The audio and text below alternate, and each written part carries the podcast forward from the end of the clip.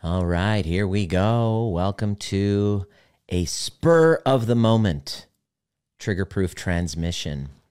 Just one of those times where I had zero uh, intention on doing this Facebook Live slash Clubhouse room, zero intention whatsoever.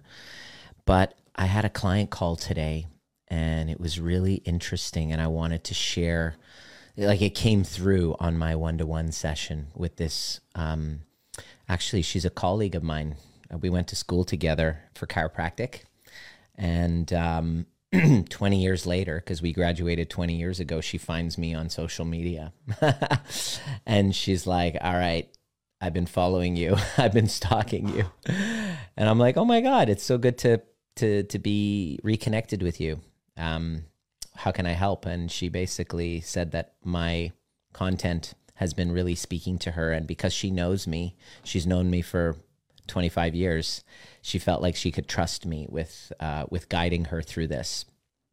And, uh, you know, she's been doing the unexpected. She's now in a relationship with somebody, and she had started off just breaking up, and her heart was just broken and she was kind of broken and disconnected from herself and not knowing who she was and feeling like she's lost uh, passion for the work that we you know what, that we did. Like we, we were both chiropractors. And so she's like you know that feeling? I just don't have it in me anymore. Like i just maybe sh- i should quit. I don't know what it is. I hear that a lot from chiropractors who reach out to me. They feel disconnected from purpose. They used to be fired up about what they did. And so that was one of the symptoms Another one was anxiety. So she just listed all the stuff going on and she's, you know, she realizes that, you know, she's this pillar of the community, but she doesn't tell anybody. Uh, nobody really knows that she's also taking anxiety medication. So she's kind of putting on this public persona. And that's essentially once, if you've been following me for a while, um, you understand that that's really the essence, the core of the work that I do now because I'm no longer a chiropractor. And uh, after we've been working together, it's been a few months. She's like, "You're not going to believe this."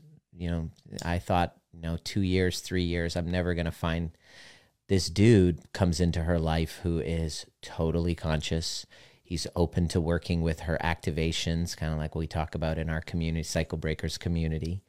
He's seen her shadow. He's she's seen his, and they both are willing to work together and not run away. And she's like, "Oh my gosh, like is this this feels totally different to be in a relationship like this. It feels totally different. She's like getting my help navigating it because that's one of the, the two problems of healing work is in the beginning you're like so dis- disillusioned and disoriented with your relationship that you don't know what's who you are what's real and what isn't. You lose you know you lose this touch with reality. And so she's like it's just i need somebody that i can trust to kind of help me put my head on straight again so i can regain a sense of reality. And so she regains a sense of reality and she's doing some deep healing work breaking free from the enmeshment the trauma bonds trauma bonds essentially the relationships that we're in the codependency you know the narcissist codependent dynamic that we're in is a tr- it's a trauma bond which is a bond to our child. It's a unconscious strategy of the child inside of us to create resolution with what isn't complete. So we form bonds that are replica- replications uh, replicas of childhood un, un, incomplete childhood dynamics. You know, that's why they're so addictive and they're so alluring and they're so familiar. And so she just was like, Holy crap, it's been three months. And I'm, for the first time in my life, she's like 50. She's like, I'm, I'm in a relationship that isn't a trauma bond. And it's so weird. And it's conscious and it's strange. And I just, and we were just talking. And I, I just, I just kind of smiled and um, because I know that journey. It's a path. It's a path to walk to break that trauma bond.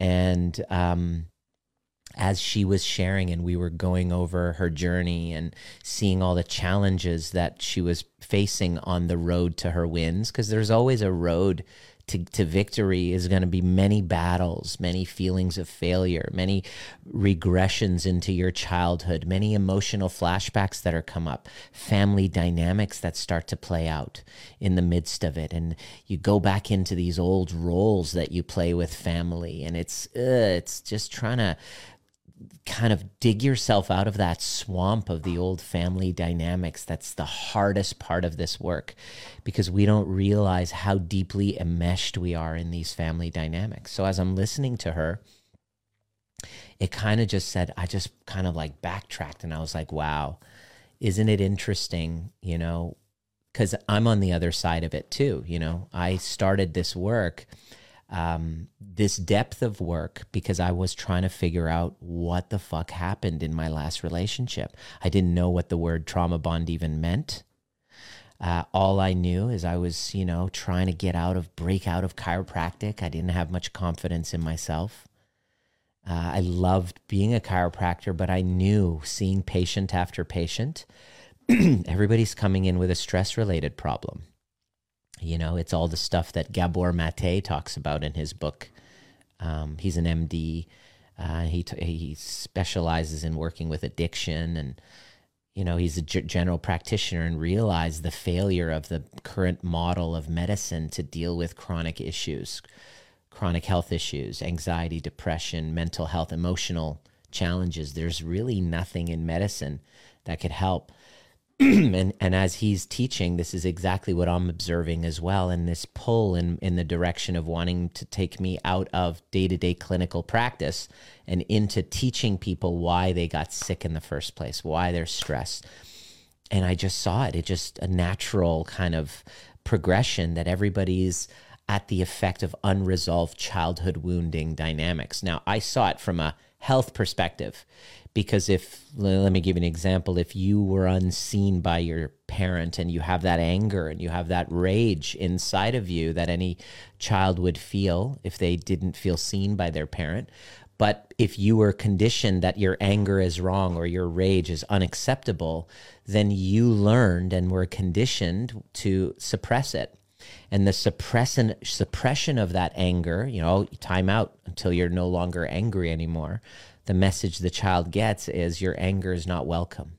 So to survive and adapt, we have to create these adaptations that are that are um, helping us get our needs met, and one of them is to dissociate from anger and rage. So this is a classic presentation, by the way. Somebody who has dissociated from their anger and rage, and they're just in there. Oh, hi, everything's love and light everybody's oh i just the, the the the mouse the quiet lovely mouse usually ends up with cancer. Usually ends up with a thyroid condition. Look at look at the location of the thyroid. It's in my voice. I have rage but i've suppressed it so long because it makes me a bad person. So i'm going to suppress it because i want to be loved by everybody. I need to belong. And so deep down, I saw this core wound we are all at the effect of, which is do I attach? Uh, do I do I express myself authentically, or do I cover up my authentic expression, shove it down, suppress it, so that I can attach this this um, kind of con- contextual conflict is literally every human being's journey our, everybody's hero's journey. It's why we're here to resolve that. And when we don't resolve that we get to play it out again in our relationship dynamics. I didn't see it at the time. At the time i was playing out my unresolved relational dynamics with my family because i wanted to follow my purpose which is to teach. But my parents always thought stay as a chiropractor. Don't leave. And so there was this deep desire within me to prove them wrong because I didn't feel seen. I didn't have parents who had the who they loved me so much and they had an an, an idea of how it should be and I just didn't fit that mold. I don't know if you've ever experienced kind of being married, me, kind of the experience of being more kind of like a black sheep, where there's a family system of the way things are done, but deep down inside, you know that That's not how you see things, perceive things. Those aren't your desires, your values, your aspirations, your preferences. And then that experience of feeling not seen or invalidated for them because they don't follow that. Well, that was me and it wasn't conscious. Throw in a couple of other childhood traumas of separation from mom, and now you have the makings of somebody who has a big ego. You know, I know nobody around me, I'm sure, noticed, but the makings of a big ego. But um, which which is helpful, you know. The child, the two year old child, needs to have this kind of narcissism every two, I have a two year old, by the way. Every two year old is a narcissist. You know, we start off that way and wants to go out and explore. It's their grandiosity. You know, my son just jumps up on the table. He's freaking fearless. It's the grandiosity of the child that allows us to kind of move out and explore the world, right? If we're raised with family that suppress the natural individuating expression of the child, the child gets stunted at that age as a two year old. For me, that stunting happened because my mother left to come to Canada when I was two with my twin brother because he was a challenge. So she left me the easier one with my grandparents even before I really had language to understand, but that was deeply traumatic to my two year old self. So a part of me got frozen there. And that's where the makings of kind of these codependent, narcissistic kind of dynamics start there as this child isn't seen. And so without feeling seen, they this the child will create a, a, a grandiose kind of uh, false sense of self. and the solution to this pain becomes narcissism. Now, the exact same wound of not feeling seen has another solution. excuse me, the other solution is that the child then says, you know, I don't feel seen. I'm going to merge and fuse with whoever's around me and be this ideal version, whoever they want me to be. And that second solution is codependency. And you go even deeper with trauma and you get into like a spectrum, you get into the borderline you know? So i don't want to label people i don't diagnose or label or treat conditions. I'm just saying they're two halves of the same whole and it's all in a spectrum leading up to a you know like a diagnosable uh, personality disorder if it's extreme trauma uh, on either end of npd coming down into more of narcissistic traits to codependency moving all the way to the extreme which then they would kind of classify you and and throw a label on and call it borderline personality. And so it's all just a re- response to trauma and it's a spectrum. And they what I want you to get is that these are two halves of a whole. And so these two parts these two kind of roles narcissist and codependent which we all have a both a little bit of both there's a always a, a kind of like a tinge of both in all of them. There's always a tinge of a codependent in a narcissist. The narcissist is a covert codependent. And the codependent, believe it or not, I can confirm this with many people that we've worked with and they're shocked to see it and it's it's completely humiliating, but it's liberating at the same time and they're like, "Holy shit, I was blaming him for being a narcissist. I'm just as narcissistic. Ew, I can't handle it." And so this isn't to diagnose or label you, but this is to help you see that we are all a little bit, it's really healthy to know that you have a little bit of each part within you. You're not just a one solitary person. So here we are, two kind of fragmented souls and perfectly match for one another like soulmates. So the narcissistic role is a perfect match for a codependent. In fact, a narcissist would look at another narcissist and be totally put off by them. Go, oh, they're so selfish, not seeing that they're they're exactly the same thing. You know, deep when we're deep in our narcissism, we can't see that we're narcissistic. That's why I highly re- to my cycle breakers, I'm like, please own where you have narcissism because the person that says I'm not that that's exactly what a narcissist would say. what are you talking about? Everybody loves me. I'm not a narcissist. I'm a great guy. Everybody loves me. That's my Donald Trump impersonation, by the way. It's fantastic, isn't it? It's one of the best around. You know, I know. Um, so here I am unknowingly. How do I? How did I know all this? Well, I got into a relationship with somebody who, at the time ticked off all the boxes that my shadow was just freaking going like having fireworks for. what do I mean by that? Number 1, she saw me as a opportunity. She was in her in her business at the time. She was having kind of like a gluten-friendly cafe and kind of covering up the fact that she was also running a semi-illegal uh, um, high end escort support service. So she was a booking agent for them, you know, so like a madam. She's basically a madam. She used to, when I met her, I was like, really? Is that what you do? She goes, yeah, I'm a hustler with a heart of gold. You know, we would just joke, hooker with a heart of gold, hustler with a heart of gold. I found that very intriguing. When I was younger, I was raised with heavy duty, you know, religious idealisms, right? And so it was like no sex before marriage. So I suppressed my sexuality, didn't expl- I mean, I suppressed it because I didn't want to, you know, I didn't want to to to to uh, I wanted to really live according to the tenets of my faith at the time and then I moved to Toronto for chiropractic school. Miss Teen Canada knocks on my door when I was in Glendon College at the dormitory and I just couldn't resist.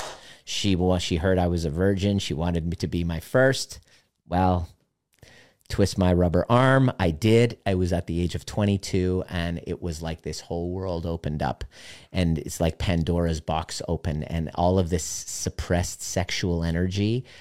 I became a fucking man whore. I basically throughout all of my 20s was like, "Oh, I just got to get laid as often with whomever I didn't know what intimacy was. I didn't know what emotional safety was. It was just, oh, she turns me on. The impulse comes up. I got to close the deal.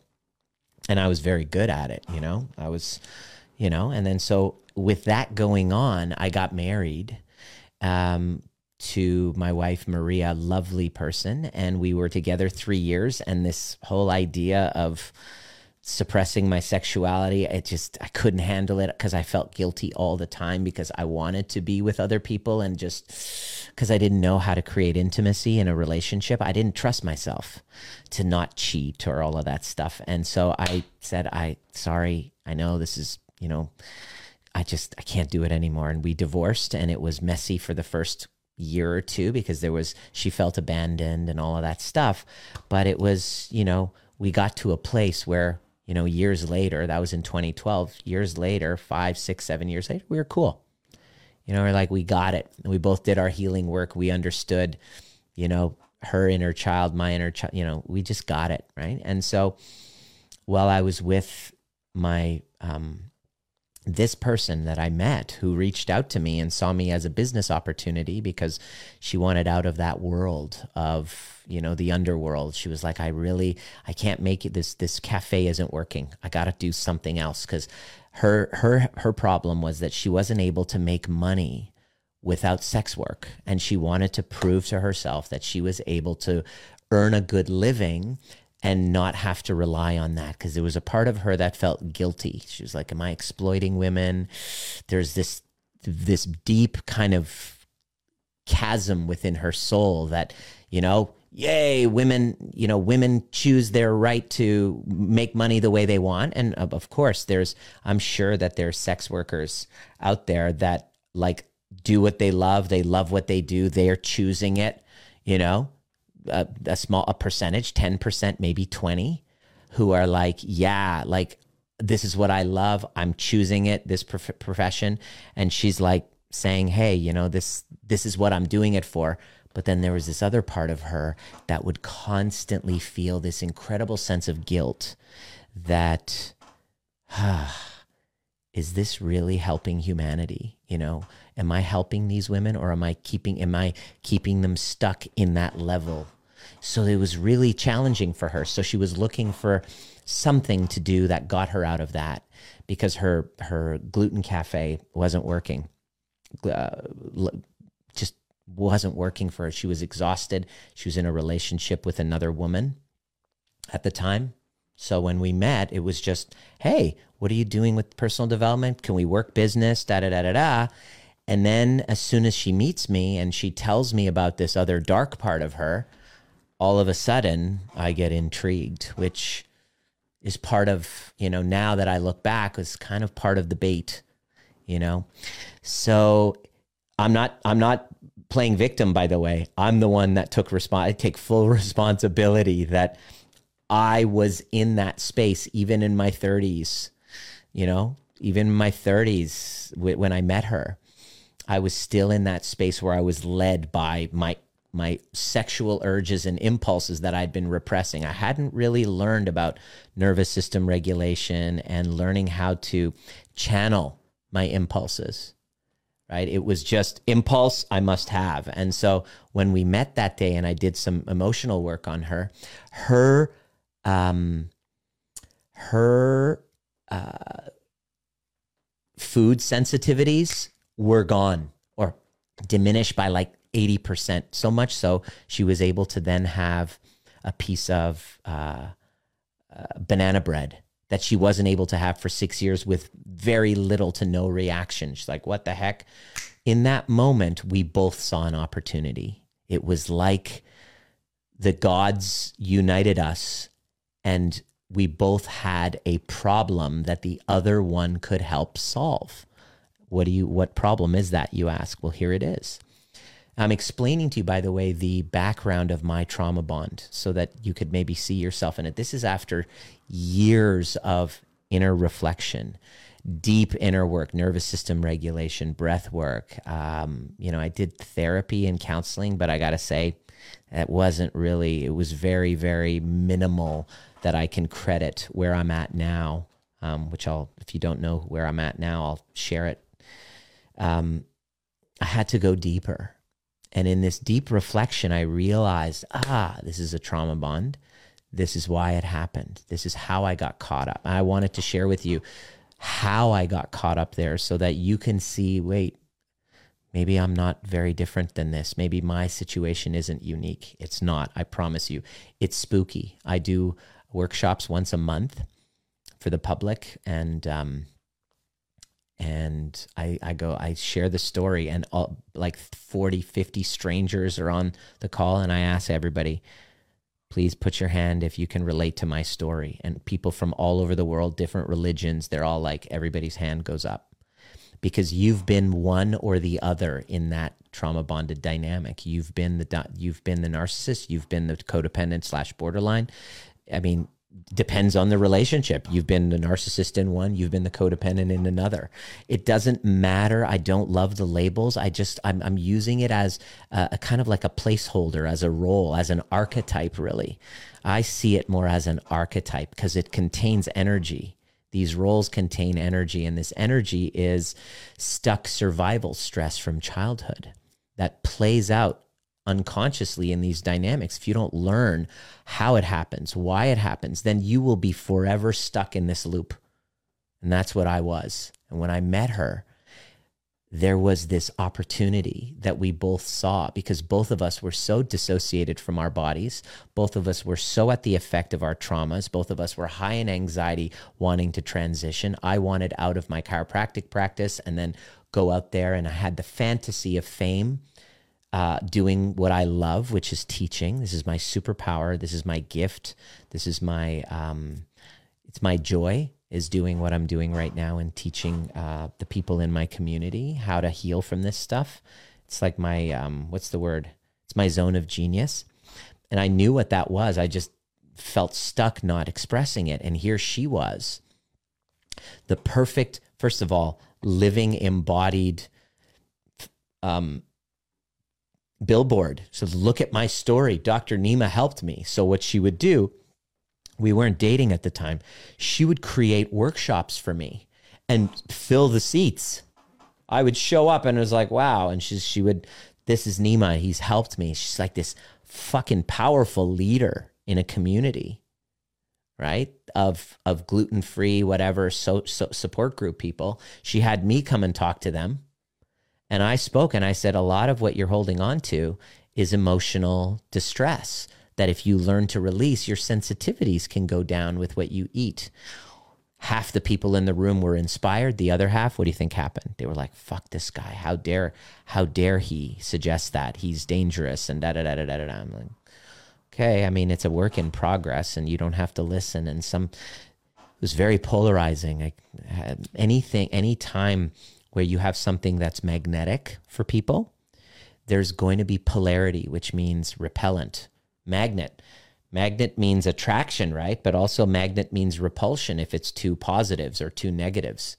So magnetic, which, you know, when you're in flow and you're on purpose and you're magnetic, you're going to push away a lot of people. I push away a fuck ton of people people who are very triggered by what I say. It's too close. It hits too close to home.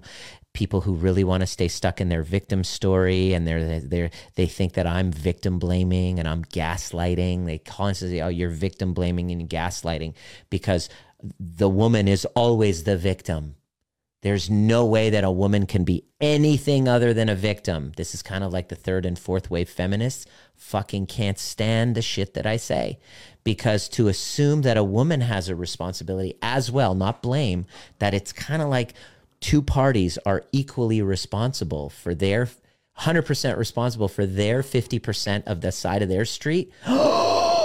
That's victim blaming and gaslighting. And so, okay, all right, if I repel what you're saying, I understand. If I'm repelling you, just hit that two or three buttons and you know, you don't ever have to hear from me again. You don't have to send me DMs and get super duper abusive, which is interesting.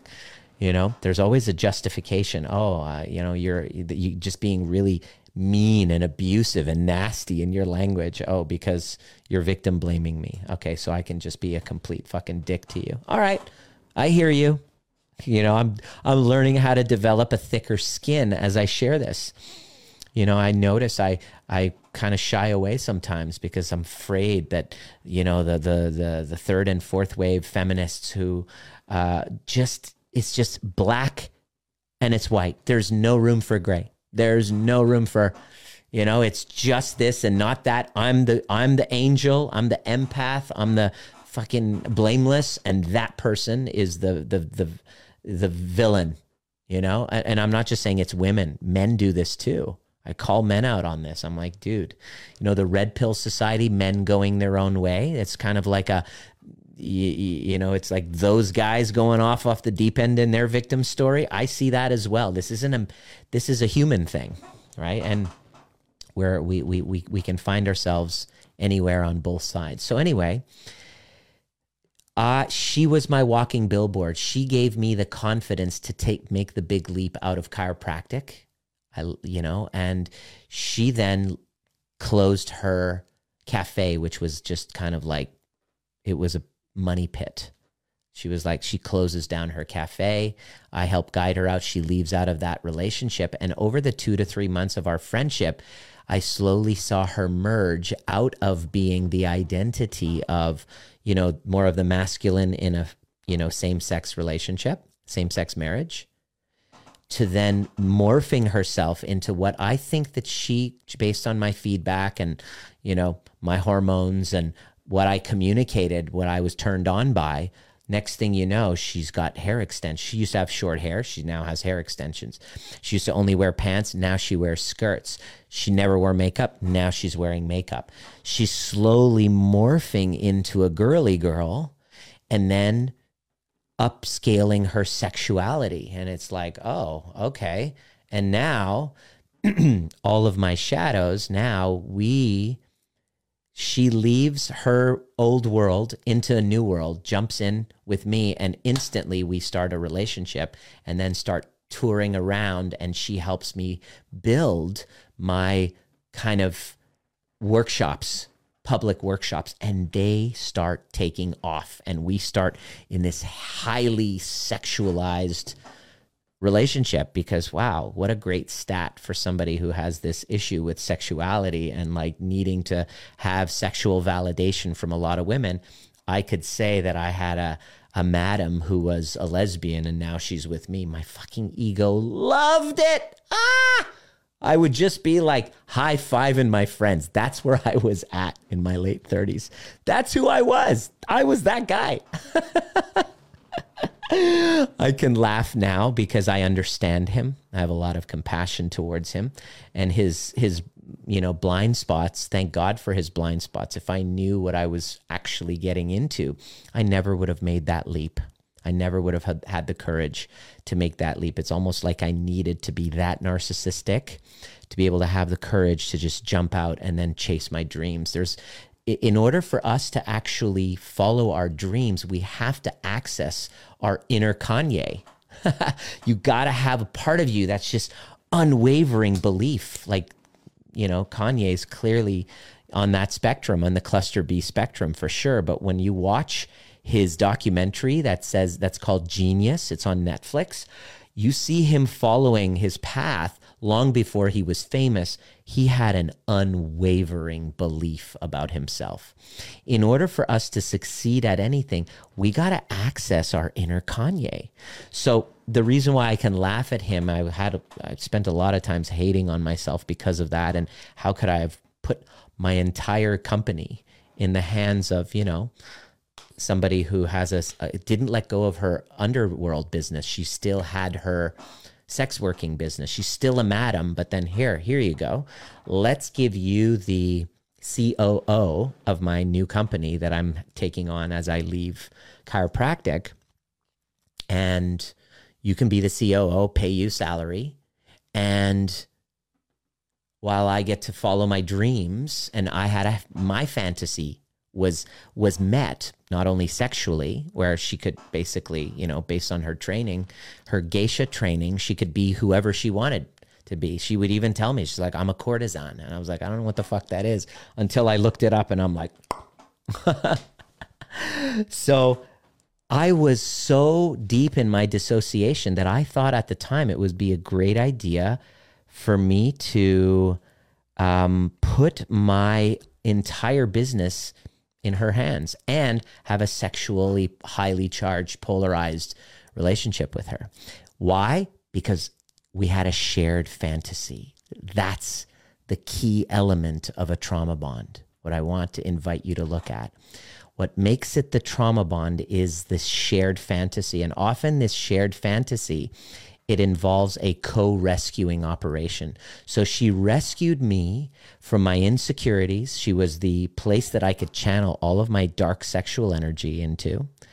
And I could just do what I loved. And she knew what I wanted, which was to be famous and do what I love to do and expose my genius, my zone of genius, which I had, which is teaching. And, I, you know, even though I still had huge blind spots. I was really good at what I did, amazing as a chiropractor.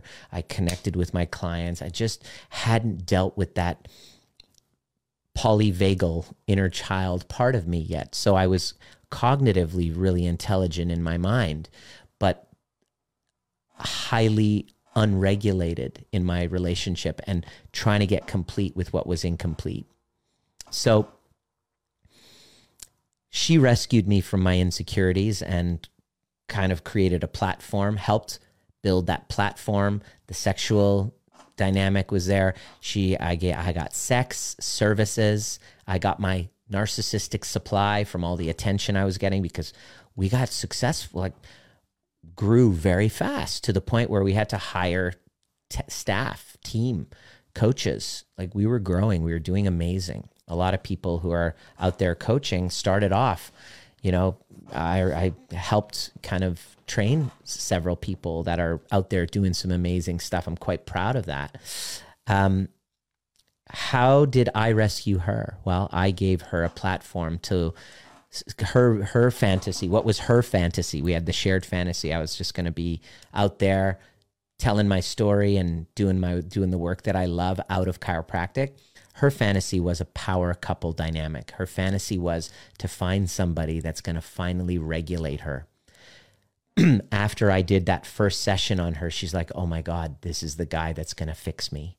That's what she told me. She said, when I first met you, I was like, this is the guy that's going to fix me.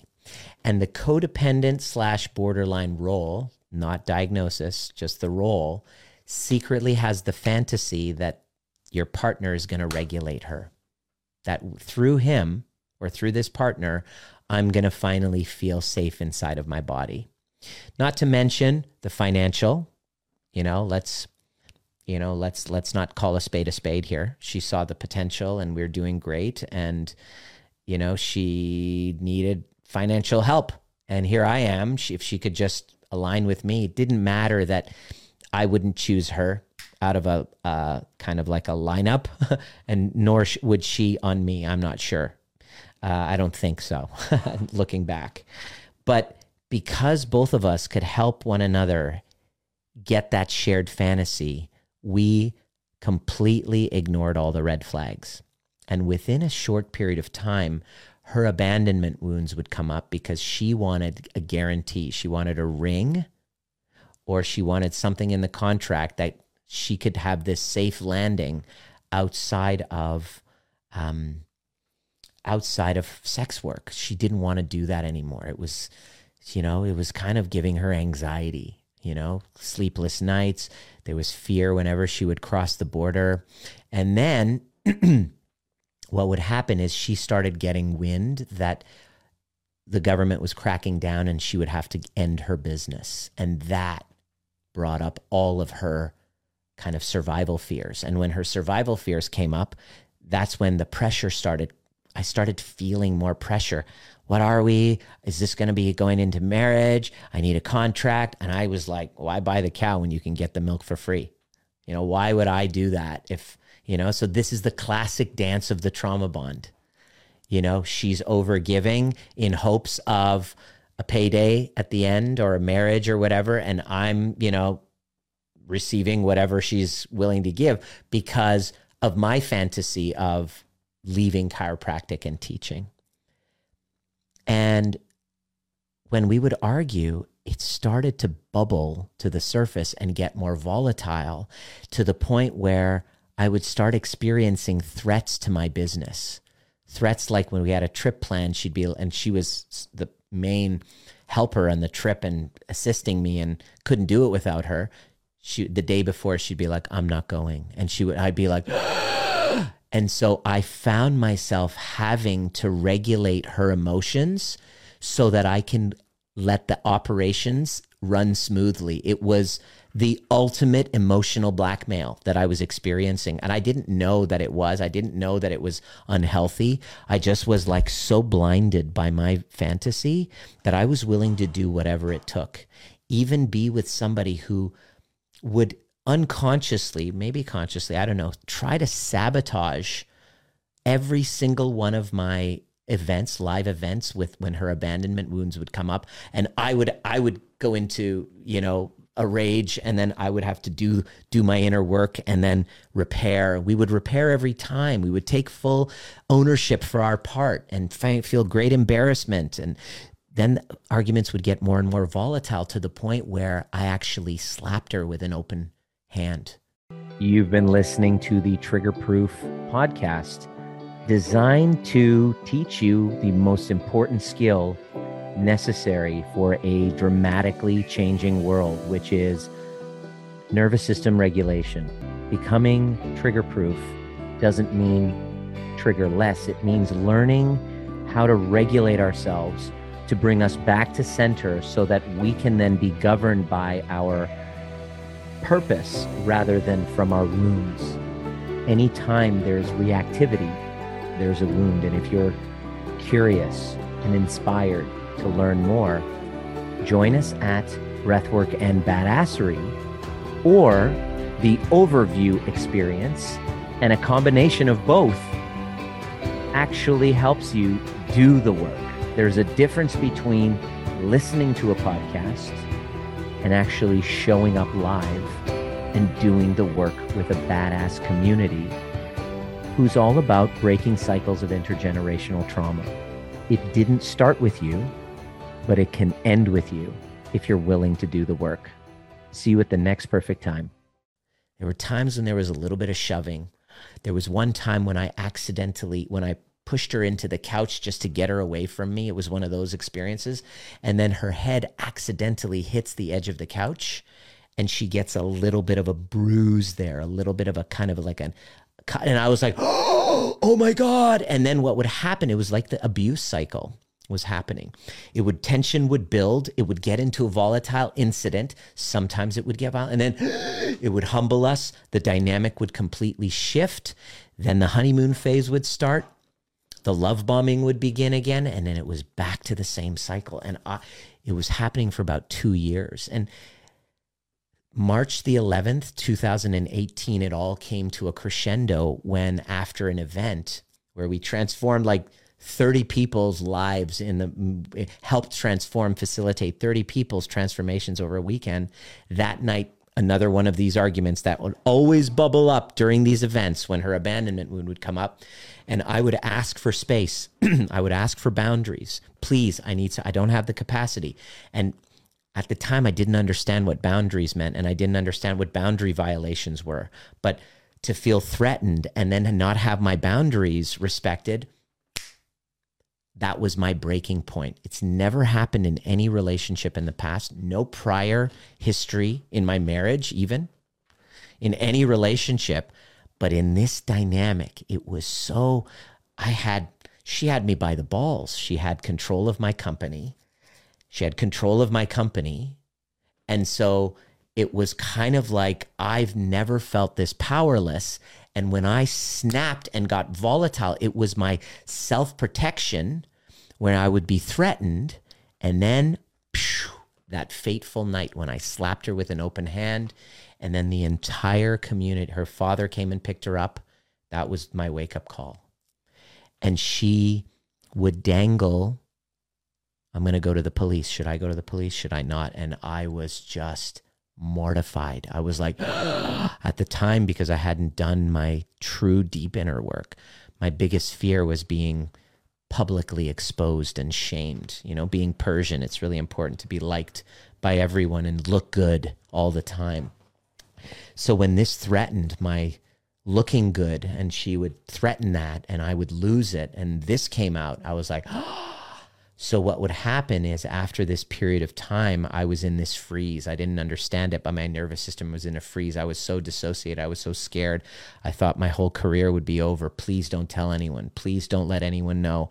I can't have people know because nobody's ever going to hire me again. Nobody's ever going to, ah, I'll be the biggest fraud in history. Please don't let that get out. And so, what she did, she didn't. She decided not to. on the grounds that we would try to make it work and take ownership for the volatility and the violence. And I was like, whatever, whatever it took to get my survival needs met, I was going to do it. It's like, whatever it takes. If that means taking on this role, well, I've been doing it all my life. I've been playing roles to get my needs met. I've been putting on masks what's another mask, which is I'll buy into her power couple uh, dynamic if it means that we could both take ownership. She was so willing to take ownership. She's like, I'm willing to take ownership. I can't believe like the way that everybody's reacting and responding. They don't see that I had a part to play. I was poking. I was, you know, she took ownership for that, not in a Stockholm syndrome kind of way, but it was in very inspiring. We actually got up and we shared with our whole community, both of us taking full ownership for the toxic dynamic with the deep, profound commitment to getting on the other side, to healing from it, and to sharing with other people how to go from toxic mess. Can you heal, you know, the root cause of domestic violence? Could you heal the root cause of why people get violent? I had to figure out, you know, why did I get here? How did I end up here? It's never happened before. I'm a chiropractor. I use these hands to help people. How did it happen? Number two, how do I make sure it never happens again? And number three, if I can do one and two, I want to help other people. And I'm very inspired. And It'll make my heart sing to have all this embarrassing story that I just went through, which completely puts me to shame that if I didn't go through that bullshit for nothing, that that I want to help pull other people out of this drama triangle, this this trauma bond that feels impossible to get out of. And So I went to work. We both went to work. We took anger management. We did all the things. But deep down, the anxiety didn't go away because deep down, I knew it was incongruent. I didn't want to be with her. I was only playing this power couple dynamic. And also, she wanted money too. This is the other part of it. She was like, also pay me this much. And I was like, okay, whatever you want. Cause I had so much guilt and I just wanted to pat, you know, placate her and whatever you want. And so I was like, I just need to create an ally out of this person because I don't know what she will do when I really say, look, I no, no longer want to be in this relationship. One of the classic kind of um, side effects when somebody has traits that are more borderline, when you trigger their abandonment wound, they could access a self state that has psychopathic tendencies. You know how when Carrie Underwood writes the the the song, you know, um, I dug my key into, uh, you know, side of his pretty little four wheel drive, you know, uh, carve my name into his leather seats. I took a Louisville slugger to both headlights, uh, slashed all, all of his tires. Maybe next time he'll think before he cheats. Those are the words to the song. I'm butchering the song, but you know, eh, that's a that was a hit song. Everybody loves it. Check it out before he cheats. You know, she's describing psychopathic behavior. She's describing, you know, a justified violence to property. We can laugh about it and everything, but it's literally happening happening every day. It's part of a trauma bond. You know, we feel so hurt, we feel threatened, we feel so attacked by someone's behavior that we take personally that we want to attack back. So we break break shit we throw shit. We break down doors. You know, I had my windshield in my car kicked in. I had the door of one of my uh, in my apartment kicked in because of uh, you know uh, just anger and reactivity. It wasn't me that did it. The way that I would respond to threats was I I would grab her. I say, "How could you do that?" Or I would try to leave, and she would physically barricade the door. And so, the reason why I'm sharing this is because it just got out after, you know, I'll, I'll explain to you why. Um, when I finally left, she actually did end up filing the police report. You know, we did about six months, eight months of work. I owned my shit to everybody. Um, there wasn't any more incidents except one last incident. After that incident, which kind of blew up, there was one last incident. And it was the day that I said I wanted to leave. And I grabbed my bags and I said, I can't do this anymore. And I left. And she grabbed my suitcase, saying, No, don't leave. You can't leave. And she physically p- tried to prevent me from leaving. So with my foot, I just kind of pushed her off of me. That technically is violence that she, by the way and she fell backwards. And then i left.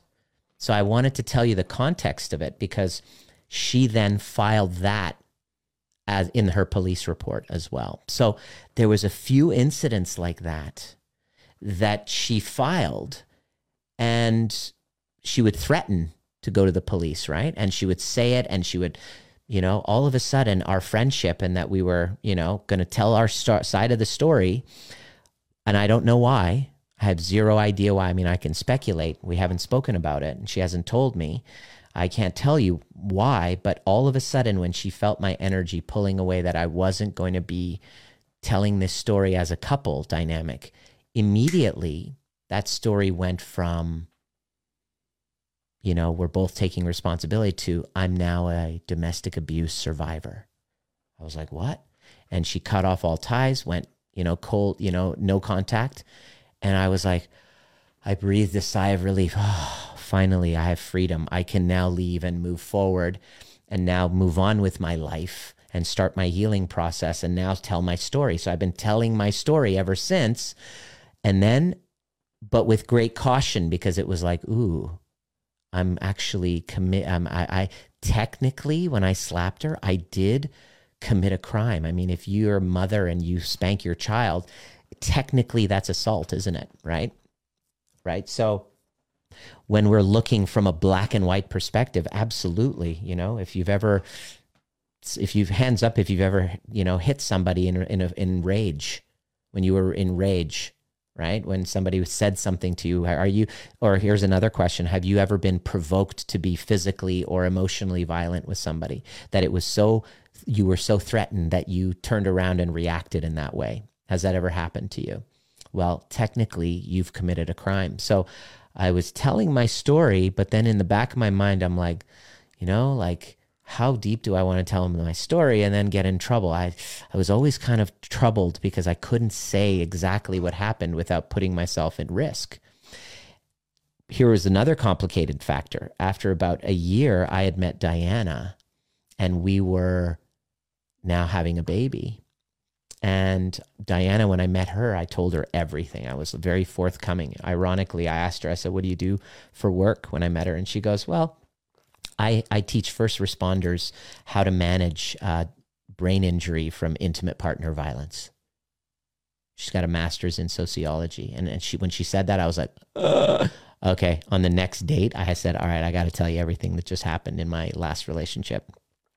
So I explained to her everything very, very like transparently what I did and where I was. And she was listening and she's like, I see these stories all the time. There's two different types of intimate partner violence. Type number one is the coercive controlling type.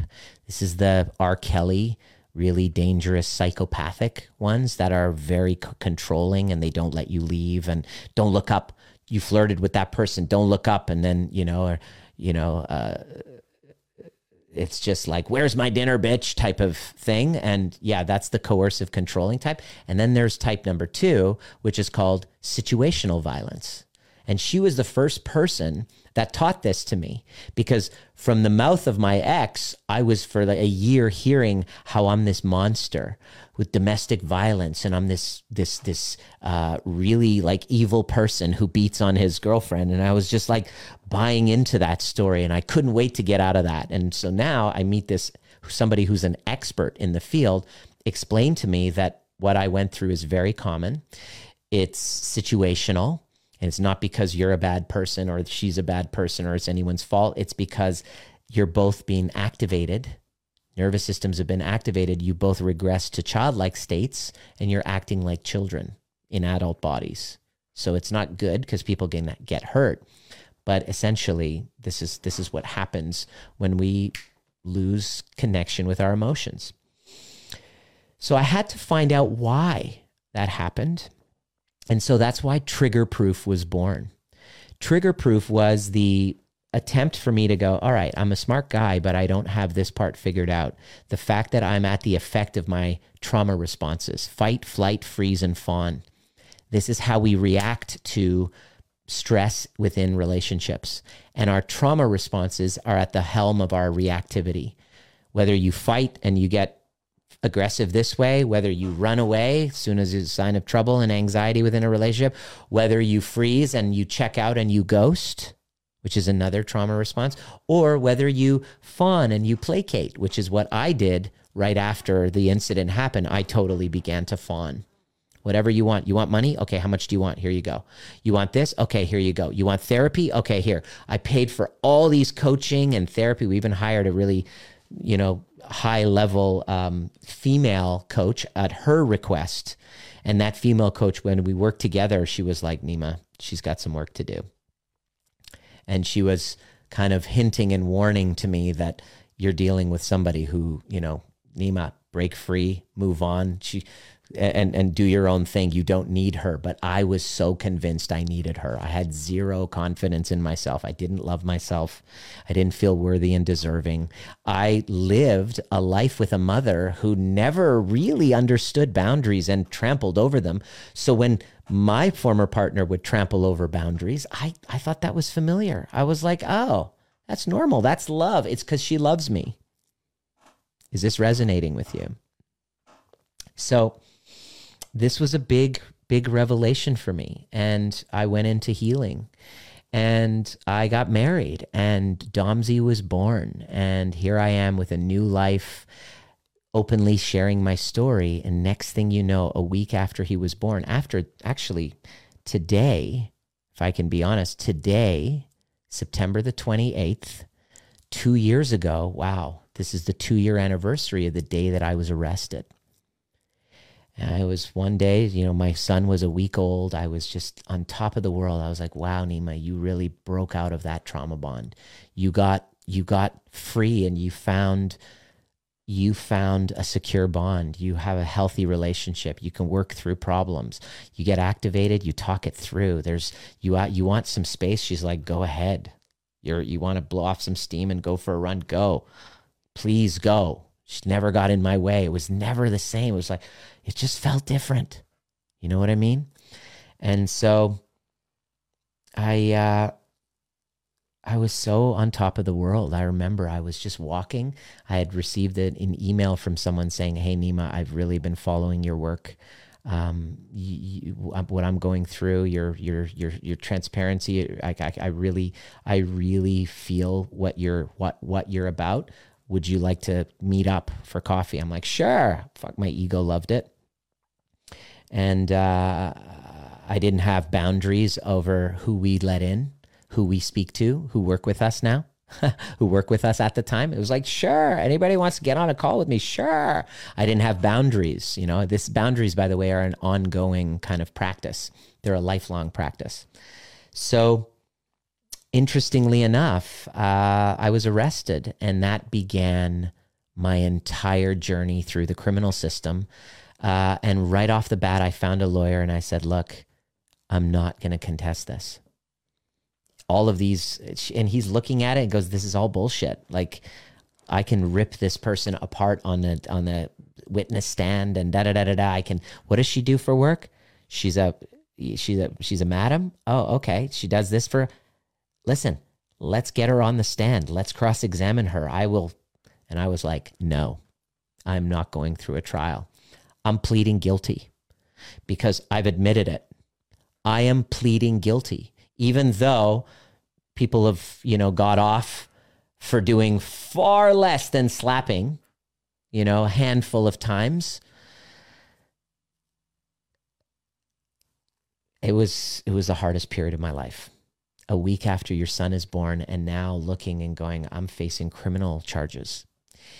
And so 2 years ago began my journey, my climb. It felt like Mount Everest because there was no, I, am I going to go to jail?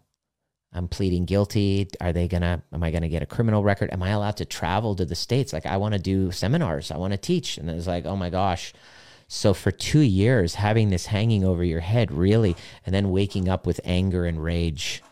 And then a week after, uh, sorry, a week before my arrest, I get an email or a note from the family court that I'm being taken to court for spousal support from her. Spousal support. We were never married. I was very clear. We lived together for 10 months. It's like, okay, spousal. All right. There's a lien on my place. Now I got to go through the family court. What the heck's going on? And then a week later, I get arrested. I'm like, oh, geez. Putting the pieces together I'm dealing with somebody who is really, really angry, feeling really abandoned, and really, really, really, really, really wants revenge. And I completely get it. And I, because she wasn't, we weren't in communication. This was the way that she wanted to communicate with me. Okay. So now we see the drama triangle with, in that moment, it totally validated why I stayed with her for as long as I did. I knew deep down that there was going to be a very big consequence to leaving. The reason why I'm telling you this is because 90% of the people that are stuck in a trauma bond and want out are too afraid to leave because they're afraid of being the bad guy, the villain in the trauma bond. They're afraid of it. It's too terrifying to be the villain or there's it's too um, shameful. I can't live with myself. Oh, the guilt. So, what's the solution? I'm just going to stay in it. That's why I stayed. I was like, well, if I leave, she's going to she's no she's going to go against there's no way that she's going to leave she even told me she said there's no way i'm leaving empty handed i got to leave with something i'm like okay so all right so this is financial all right that was my guess. Of course, it's a speculation, right? Of course, she there's anger. There's I get it, right? But there was no co- communication, which you know, which uh, I'm I've totally been open to. So, okay, I'm not going to communicate with her. It's got to be through the court system. So I remember that day, what the day that I got arrested, that day that the cu- that, that, that the cops put their the, the cuffs on my hands, which I've never never had a criminal record, never been arrested before. I just have a lot of speeding tickets, guilty char- guilty as charged, never done anything. It's just I was a Sunday school teacher, so you can imagine how like shocked I was. I'm in the back seat. My wife and my my seven week seven day old son Dominic is just sitting there. I'm like, "Bye, babe. I'm gone to work." And then next thing you know, I'm in a in the back of a police car. And I remember in that moment, I was like, "Okay, someday that means that I can be free to tell the whole story, and not have to worry about getting, you know, arrested for it because I went through it." Fast forward that whole journey Diana and I, our relationship has gotten stronger. Dominic just celebrated his second birthday. Um, I've created a facilitator program, uh, two new offers, uh, kind of like a high level advanced course for the nerds that really want to master this stuff, and then kind of like a lower level for people who really are just really wanting to see is this place right? Uh, do I really want to be a cycle breaker and start experiencing dipping their toes in the community? I started creating these offers that made it possible for more people to join. And as I kept telling my story, transparent the whole way, in June of this year, I my sentencing because I was pleaded guilty the whole way through and never contested it one bit.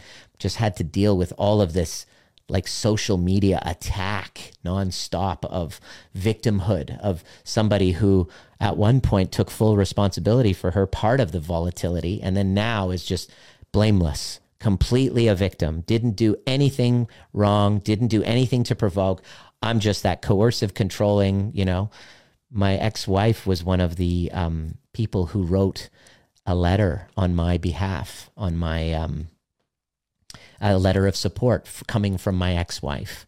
And the judge during the hearing was reading all of the pe- people's letters of support. And she said this is the first time because she's a, a woman female judge.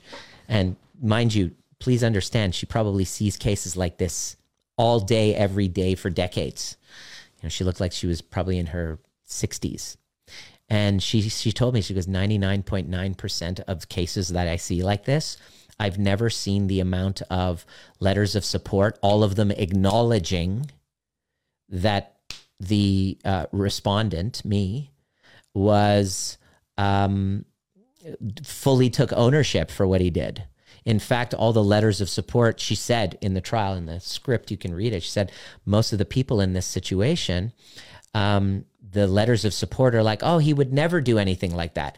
Every single one, including my parents, including my good friends who are professors at universities, neuroscientists, chiropractors, people of, you know, people who are um, in, in profession, professionals, all were, including my ex wife, were all saying, you know, I can't comment on, I just know that, you know, Nima fully takes full ownership. And how he's responded by going deeper into his own healing work, by doing somatic experiencing, by doing all of these extra trainings to really find out the source of why these things happen without blame, without shame, without pointing fingers, without playing the victim, by just understanding it. I committed to understanding why this happened. That was my big question mark. So she said, the judge was like, I'm so impressed with with that, right? Like I've never seen that, right? nearing the end of the trial, nearing the end of the hearing, she said, There's one thing I just don't understand, and I really want to hear this from the defendant, right? The respondent. She said, How can somebody who's been helping people all this time, how could he behave in this way, these this unconscious way, and actually get physical with his partner? And my lawyer was trying to explain, and then the judge was like, I want to hear it from him. I was like, Whoa, because I didn't expect to be speaking. I didn't have a prepared statement. I had nothing prepared because I wasn't supposed to speak. My lawyer was supposed to speak on my behalf. So, so she was like, "I want to hear from him," and I was like, "Oh, geez, you know, this is kind of like the most tense time of my life." So I stand up and I said, "Yeah, Your Honor, I always wanted to figure that out too. You know, how could somebody who helps people all of a sudden behave in such unconscious ways? And the answer is toxic shame. You know, and I explained to her that we were in a trauma bond, much like Johnny Depp and Amber Heard, because it was happening around the same time as the trial. Our shit was coming out around that same t- time, so we were both glued for glued to it. Of course, I was on Team Johnny, and of course, she was on Team Amber, because it's literally exactly the same thing. It was fucking uncanny, right? Um, and I said that I was like Johnny and Amber. We we both activated each other's childhood wounds, and in those moments where I felt threat, my prefrontal cortex shut off. I regressed to a childlike state, and I reacted because I was so triggered by it. Right, and the judge bit, and what I was doing. Please understand what I was doing was I was I was explaining the behavior. Right, and the judge was like, "Wow, that." I've never. My lawyer even said, "I of all the of all the clients that I've ever had, you're the one that's demonstrated the most insight." And when the judge is making a sentencing and trying to decide, "Am I going to give this guy a criminal record? Does it really, does it really help humanity, the, the the public, by giving him a criminal record, or can I see the journey he's been on?" The evidence of the work that he's done and what he's committed to and can we say hey you know if you keep this work up we will uh, will discharge the the charges. There's a discharge conditional upon you continuing the work that you're doing. And she decided. She said, you know, it's my opinion that it doesn't really benefit the public to give you a criminal record, and I give you a discharge conditional upon the fact that you continue the work, whatever you're doing, and you you know don't speak to her again and all that stuff, and don't contact. And I was like, deal. You have a deal. And it was it, it was over. That aspect of it was over. I just burst into tears. And the next day would you know it? Would you believe it? All i could see is you know like dms from people coming in saying how dare you justify violence my explanation of why it happens from all of the neuroscience the self work that i'm using to to help educate people as to why it happens, not justify that it should happen. That's not what I'm saying. Any rational human being would be able to see he's not justifying behavior and saying it's okay. He's getting underneath it and going, why does it happen? So that we can prevent it. It's like saying, you know, fire. You know, am I justifying fire when I try to understand why did it happen? There's no questions asked. There's no let's look at the dynamic between you. Let's look at the relational dynamic. No, there was a physical violence made. He's guilty, she's blameless and innocent. There's no it's just a black and white issue. It is impossible for a woman to be anything other than the victim. The end. It's not black and white anybody who's worked in domestic violence for a long period of time and done therapy. I've had counselors, they say it's not black and white like that. Not to say that it's blaming, but in order what I discovered to break free from the trauma bond, in order to break free, we must get past the story of blame. We got to throw the word blame out the window. We got to throw the word fault out the window and then start to take on responsibility. And so this weekend was my son's second birthday. And he and I, I want to share how proud I am that he, despite all of this pressure, and by the way, I'm still going through the family proceedings. That's still still up in the air. And so despite all of that pressure, you know, hopefully that concludes in February. I'm just giving you an update of where I'm at despite all of that pressure and having this hanging over my head, all of these haters, third and fourth wave feminists calling me abuser, my relationship is stronger than ever. My son is so, feels so safe with us. He is so self expressed. He is so alive, so full of life. And I'm just so proud to have him as my son. And we just got a dog yesterday. He had, my son had his second birthday this past weekend. My parents came. My relationship with my parents is healed. And I'm so proud to te- be teaching my facilitators, the cycle breakers in the portal, how to break these trauma bonds by taking full responsibility, full ownership, not blame, because it's not your fault. Because when you really, it's easy to blame and point fingers and label the other person a narcissist. I get how everybody loves doing that, but that ignores the contextual uh, trauma that both parties were born into. And if you really want to heal, we got to unpack it at its root rather than just stay stuck in the story. And this is why I do what I do. Um, I'm going to go down and hang out with my son and my wife and really send so much love to those of you those those cycle breakers who you know they had faith and confidence and trust in me even though i transparently shared some of my foibles of my life. And there's people who might deem me as unqualified to teach and guide people. And i leave that up to your discretion. If you feel that the people that you want guiding you are fucking buddhist monk perfect perfect uh, souls who've never done anything they feel ashamed of well have at it that's not what you're going to get with me. Uh, I'm I'm working through my shame. Telling you about it like this is part of my work. This is healing for me as I guide other people. If you're going through it, just know you're not alone. Number one, and number two, it's also part of my healing to guide other people through it. But I don't rescue people. In other words, if you're guiding somebody through without a fair exchange of energy, it's a rescue operation. So I'm really paying attention to the inner rescuer, which is how we start trauma bonds, by the way. It's an inner rescuing operation. So I love when people um, feel so inspired to apply to break that cycle and, and to receive my guidance because in our application process, we're able to kind of distinguish those that are looking to be rescued and those that are really looking to to receive guidance and invest in training to do it. And we're able to set more boundaries. And now I have somebody who interviews everybody.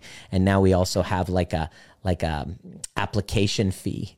Like, can you you can understand why because of the people who are coming to you know they want to receive my guidance because of all of this. Uh, these are the boundaries that I've learned to put up to make sure that I'm talking to the right people, people who are not wanting to play the victim, who are not wanting to just get their story validated and emotionally dump without doing anything about it. So I just wanted to come here and in the second anniversary of my arrest and to share a celebration of of who I've become for myself, who I've become, for me, for my community, for the people who are stuck in trauma bonds and want freedom, for my son and my wife and my family. I'm super grateful for this community and who has helped me through. It, it's it if you're stuck in a trauma bond, just know that your likelihood of being able to heal without a guide and a community is slim to none. And you can't just hide behind a bunch of Facebook Lives and videos and Clubhouse chats, you got to actually engage. And it'll be the scariest thing, it'll be the hardest thing, and it'll be the most rewarding because here I am two years later from where I was, and I am so grateful for all of it. Had it not been for my arrest, I wouldn't be able to speak so truthfully and transparently with you because I'd be too scared of be getting in trouble. But thanks to her taking that action, filing that police report, having me go, all right, I'm guilty, guilty, guilty, do what you will. And the judge was like, all right, you know, continue your work, you know. And it was just like a huge relief. So, a relief because now I can tell you what happened. So, if you've been going through it, you don't need to feel too much shame. Just know that I see you. If you've been physical. Just know that I see you. I'm not justifying it. I'm saying there's a way out. I don't, it's never happened before. It's never happened again.